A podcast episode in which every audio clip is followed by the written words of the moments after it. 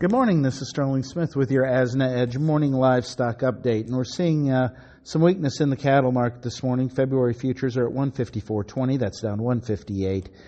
April feeders or April lives at 158.20, down 86.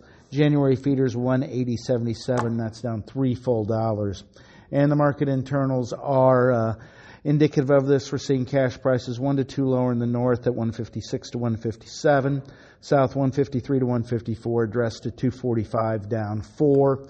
This is the biggest down move we've seen in a bit and the driver behind that right now we're seeing choice cutouts at 343.31 that's down $6 six, six, down $6.60 select at 221.11 that's down 345 this is the lowest we've seen cutouts uh, in several weeks Right now, the packer margin is sitting at a negative $141 a head.